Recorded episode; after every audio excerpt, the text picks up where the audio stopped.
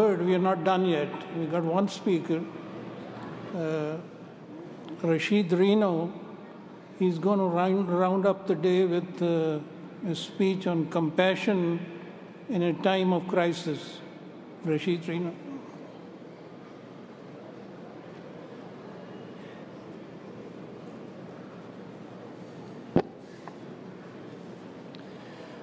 أشهد أن لا إله إلا الله وحده لا شريك له ونشهد أن محمدا عبده ورسوله. أما بعد فأعوذ بالله من الشيطان الرجيم. بسم الله الرحمن الرحيم. Respected Naib Amir Saab, distinguished guests, brothers and sisters, Assalamu alaikum wa rahmatullah. Over the last decade, we've witnessed growing intolerance around the world. The hateful rhetoric used by extreme groups and some politicians has grown significantly. Muslims in various places around the world have been experiencing this type of hatred at an increasing rate since the tragedy of 9 11. With the advent of social media, the rhetoric has only increased and has fooled many misinformed people into believing utter nonsense. In this regard, my personal situation is somewhat unique. I am a convert to Islam and the only Muslim amongst my ex extended family. I have relatives of various religious and political backgrounds. Most are Christians, but many do not have any religious affiliation. Some are pretty far to the left, and then some are even further to the right. Unfortunately, some of them have fallen into the trap of hateful intolerance. Nowhere is this more visible than on social media. Several years back, I had deactivated my Facebook account, feeling that it was just a waste of time. However, a few years ago, it came to my attention that, that anti Muslim hate propaganda was being promoted by my own kin. So I, I felt compelled to reactivate it and respond. I've been able to tame much of the obnoxious propaganda to a degree. However, I still come across such posts every so often. Consider the following post from Facebook shared by two of my relatives just a short while back. It's a long post, so I'll just share the first couple of lines. The real reason Thomas Jefferson owned a copy of the Quran, a 232 year history of our fight against Islam, and why it is no longer taught in our public schools. When Thomas Jefferson saw that there was no negotiating with Muslims, he formed what is now the Marines. Wow, who would have known that the U.S. Marine Corps exists for the purpose of fighting Islam? The post goes on to tell the story of the conflict with the Barbary states, interwoven with this type of hate filled rhetoric the whole way through. Or how about this meme from just a few weeks ago? How stupid are we? We allow our government to flood our nation with Muslims, give them welfare for life with multiple wives, and then tell us that we must not offend them or we will go to prison. Islamic immigration has destroyed every country in Europe and will destroy both Canada and the US. Are we so stupid that we'll stand by and watch this happen to our country? It's not easy to see such blatant hate propaganda posted by family about you and your faith. Sadly, these posts demonstrate how ignorant and gullible so many in America are when it comes to stereotyping people that are different or that they know very little about. In politics, divisive attitudes are not confined to just one side of the aisle. There's plenty of it on both sides. I often see posts from friends and family coming across my feed that speak out against bipartisanship. Sometimes they even consider any attempt to compromise with the other party a kind of betrayal, which only further polarizes the political landscape. Having this kind of attitude towards bipartisanship is toxic. Refusing to compromise with a half or a third of the country that disagrees with you is not constructive. Separating yourself based on political views destroys any chance at fruitful dialogue and only ensures that the, those on the other side never really understand your viewpoint. This type of approach has led to echo chambers, where people only listen to those who hold a biased view. They listen only to biased news sources that agree with their views and confirm their biases. Biased commentators that gloss over facts, that don't comply with their views, or try and spin those facts to make them say what they want to. On social media, it becomes so extreme that unsourced claims are presented that aren't even based on facts, but completely fake information. The, anony- the anonymity of social media enables these people to go overboard and say things that they wouldn't normally say in person. Echo chambers seldom promote the idea of real dialogue and cooperation, but rather cast their opponents as evil and immoral. Far from cooperating with these evil people, it becomes of the utmost importance to dig your heels in and oppose them at all costs. They must be feared, not compromised with. And so disagreement turns into hostility and then eventually extremism and violence. Who remembers the whole creeping Sharia fiasco from a few years back? This was a perfect example of hate propaganda based on an irrational fear that cannot be substantiated in any way. Yet it influenced millions across America. There were even bills in several states that were actually voted on without any real example of Muslims attempting to implement Islamic Sharia anywhere in the US legal system. With it, along with tons of other anti Muslim hate propaganda, we saw a rise in hate crimes against Muslims. Muslim women assaulted, mosques attacked. Now we see synagogues and churches being attacked. What has America become when we can no longer feel safe in a house of God and have to beef up security? It's time for change. We need to have constructive dialogue instead of backing into our safe spaces where we can say whatever we want to about others without being questioned. This starts by changing the way we speak to and about each other. We need to address one another with respect. Just because someone disagrees with you does not make them evil.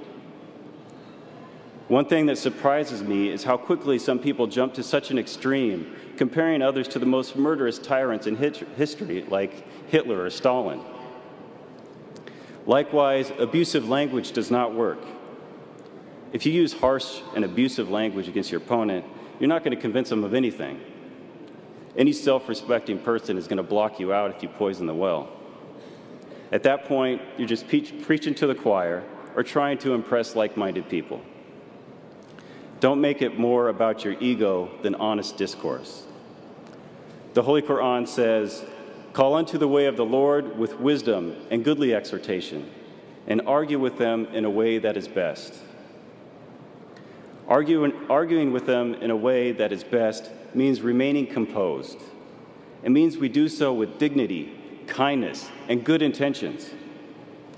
The purpose of our discourse is to create understanding, not to further create dissension or satisfy our egos. It also means that we use reason and logic instead of sticking to a point that defies logic. Sometimes another idea is better than our own, and sometimes there's more than one way to achieve the same result. People come from different backgrounds with different perspectives. A person from a rural area may have different views and experiences than someone from the city. Likewise, people from different places in the world may differ. What works in one place may not work so well in another. It is important that we try and understand those perspectives and treat one another with respect. Echo chambers prevent one from understanding the other side's point of view. They give biased commentary and misrepresent opposing views. Sometimes a view from an extremist is passed off as a majority view. In many cases, if we actually engage in dialogue with the other person, we would understand their viewpoint. While we may not come to agreement, we may gain some understanding and respect for their views. A little empathy can go a long way.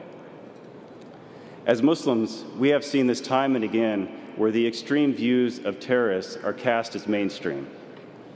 If the people who fall victim to believing this took the time to actually reach out and understand what we actually believe, then they wouldn't have unnecessary fears based on erroneous conclusions. Good discourse requires good listening. Mudslinging is all too common in today's discourse.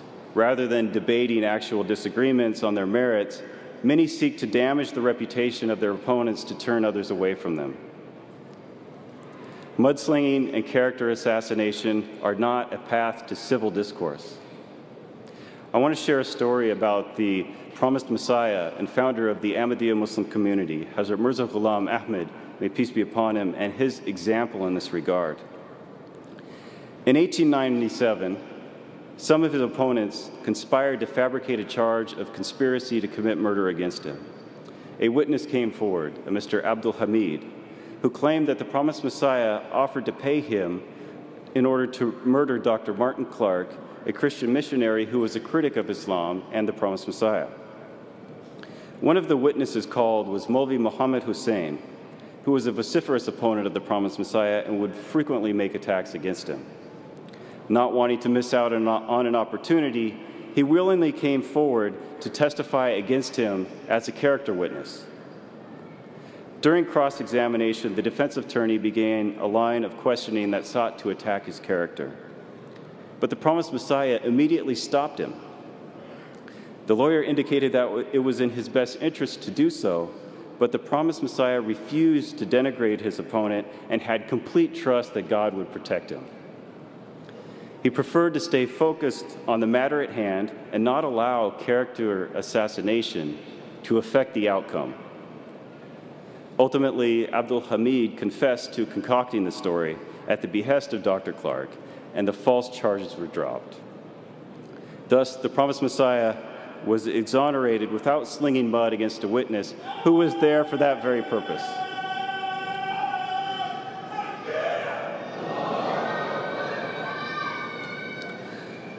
Perhaps the most important principle that we need to follow in our discourse is that of honesty. Sometimes spin doctors will stop at nothing to come up with the most ridiculous arguments. Exploring an argument is one thing, but when we spin an argument to try and stretch the truth, it violates the principles of honesty. We must also let our, avoid letting our egos get caught up in the discussion and push aside the truth in favor of winning the argument. It is human nature to want to be right, and it can become easy to dig your heels in and stubbornly defend a point even when it becomes clear that you're wrong. Our ego will get in the way of being objective, and then we'll begin to look foolish. The Quran warns, and restrain thy voice. Verily, the most disagreeable sound is the braying of a donkey. Likewise, with stating things that we do not know to be true. With the Facebook posts that I shared, the people posting them had no idea if they were true and took no effort to verify them.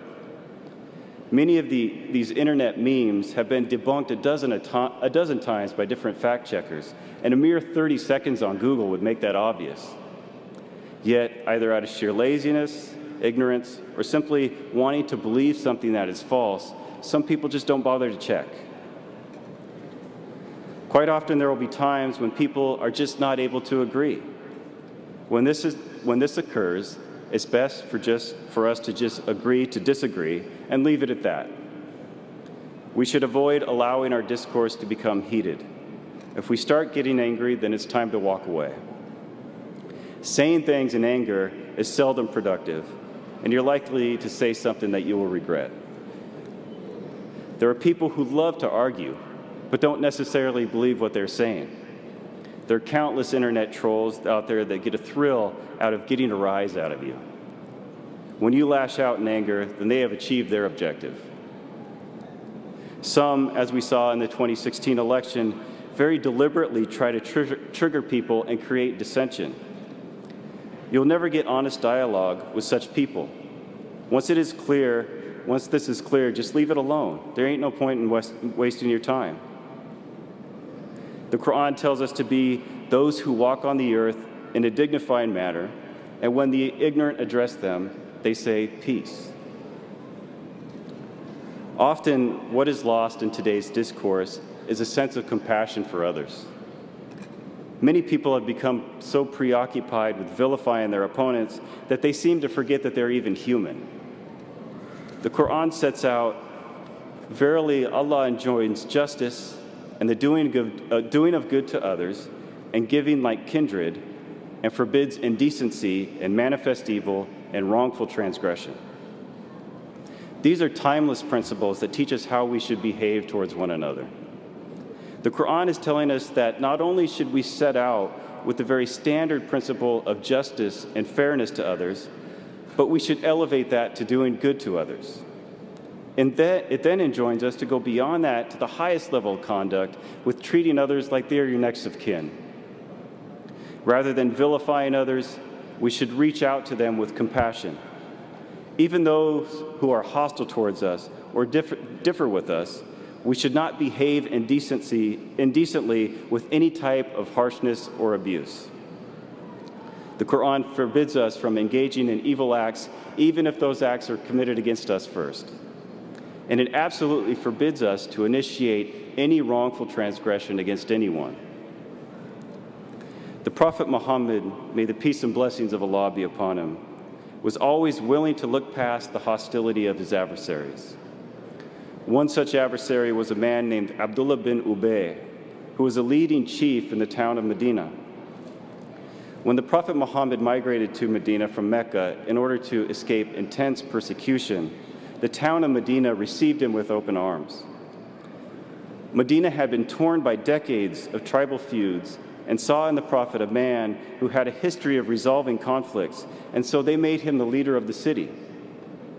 Abdullah bin Ubay felt as he had been stepped over and became hostile towards the prophet, becoming a leader of the disaffected in the city. Although he outwardly professed to be Muslim, he became known as the chief of hypocrites because he had took every opportunity to undermine the prophet and his companions. His long list of transgressions included abandoning the Muslims in the defense of Medina and pulling away a third of the army, leaving them vastly outnumbered and in a precarious position. He spread malicious rumor about the Prophet and his wives and constantly undermined the peace and security of Medina, which was being attacked from all different directions.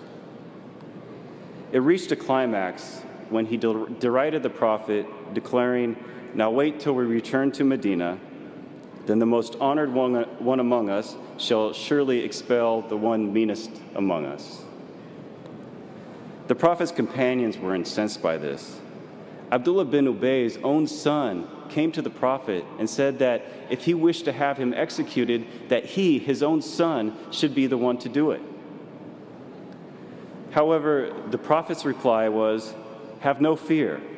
So long as your father remains with us, we shall make our companionship pleasant to him. After a few years, he passed away. The prophet went to lead his, lead his funeral prayer, but his companions re- objected repeatedly, citing the many evil acts that he had committed against them. The prophet stated, God gave me a choice. I was told to plead forgiveness for the hypocrites or not. But even if I plead 70 times, Allah would not forgive them. If I know that I can exceed 70 times, I will do so. So he led the funeral prayer and even provided his own shirt as a shroud to wrap the body in. We see in his example that the Holy Prophet held no malice against those that were the most vicious towards him. He was constantly seeking to bring peace to those around him by remaining civil and not letting the way others treated him compromise his principles. It is unfortunate that many acts of goodness and compassion are often drowned out by evil acts of hate. But sometimes a single act of compassion can become a path to understanding in a time of conflict and hurt. Muslims worldwide were horrified by the recent terrorist attack on a mosque in New Zealand and the large number of innocent lives taken in this tragedy. But then something happened that we are not accustomed to seeing. It was as if the entire nation of New Zealand reached out with sympathy and compassion. Huge numbers of people gathered throughout the country to lay flowers at mosques and show their support. Millions of dollars were donated to the affected families, and the government covered the funeral expenses. The call to prayer was played on national television before the Friday prayers. Non Muslim girls wore hijab to make Muslim girls feel safer. Laws against gun violence and hate speech were passed within days. We saw the loving compassion that Prime Minister Jacinda Ardern responded with, visiting the Muslim community to provide love and support, hugging and shedding tears with them. The Muslim community did not ask for any of this, but we were moved and immediately knew that this was the type of compassion and leadership that the world needs today. If the intention of the terrorist who committed this evil act was to kill some people, then he succeeded. But if his intention was to divide the people of New Zealand and inspire hate, then he failed miserably. It is this spirit of compassion that the promised Messiah proclaimed as a model for Ahmadi Muslims to follow. He wrote, The principle to which we adhere is that we have kindness at heart for the whole of mankind. If anyone sees the house of a Hindu neighbor on fire and does not come forward to help extinguish the fire, most truly I declare that he does not belong to me. If any one of my followers, having seen someone attempt to murder a Christian, does not endeavor to save him, I most truly declare that he does not belong to us. In order to bring change, we have to make this type of compassion the norm. We must turn away from those who are vindictive and seek division and not promote their hostility by repeating their words or even giving them attention. His Holiness Hazrat Mirza Masroor Ahmed, the head of the Ahmadiyya Muslim community, has stated that publicity is the oxygen sustaining most terrorist or extremist groups. He also said, instead of conflict and division, we desire for people to live long, alongside one another in peace and harmony. We seek to build bridges of love that unite all of mankind. Discourse and debate are important for the advancement of humanity. The founding fathers of our great nation recognized this, and it is at the heart of the First Amendment. It is a means through which we advance and through which we can overcome great obstacles. However, the benefits that we get from productive discourse are diminished when it is not accompanied by high morals and good behavior. If we include honesty, civility, empathy, and compassion in our discourse, then we will take a great step towards ending extremism on all sides and living together in peace. I want to thank our guests for coming here today, and I pray that together we can have a positive impact on civil discourse and bring people together and create better understanding.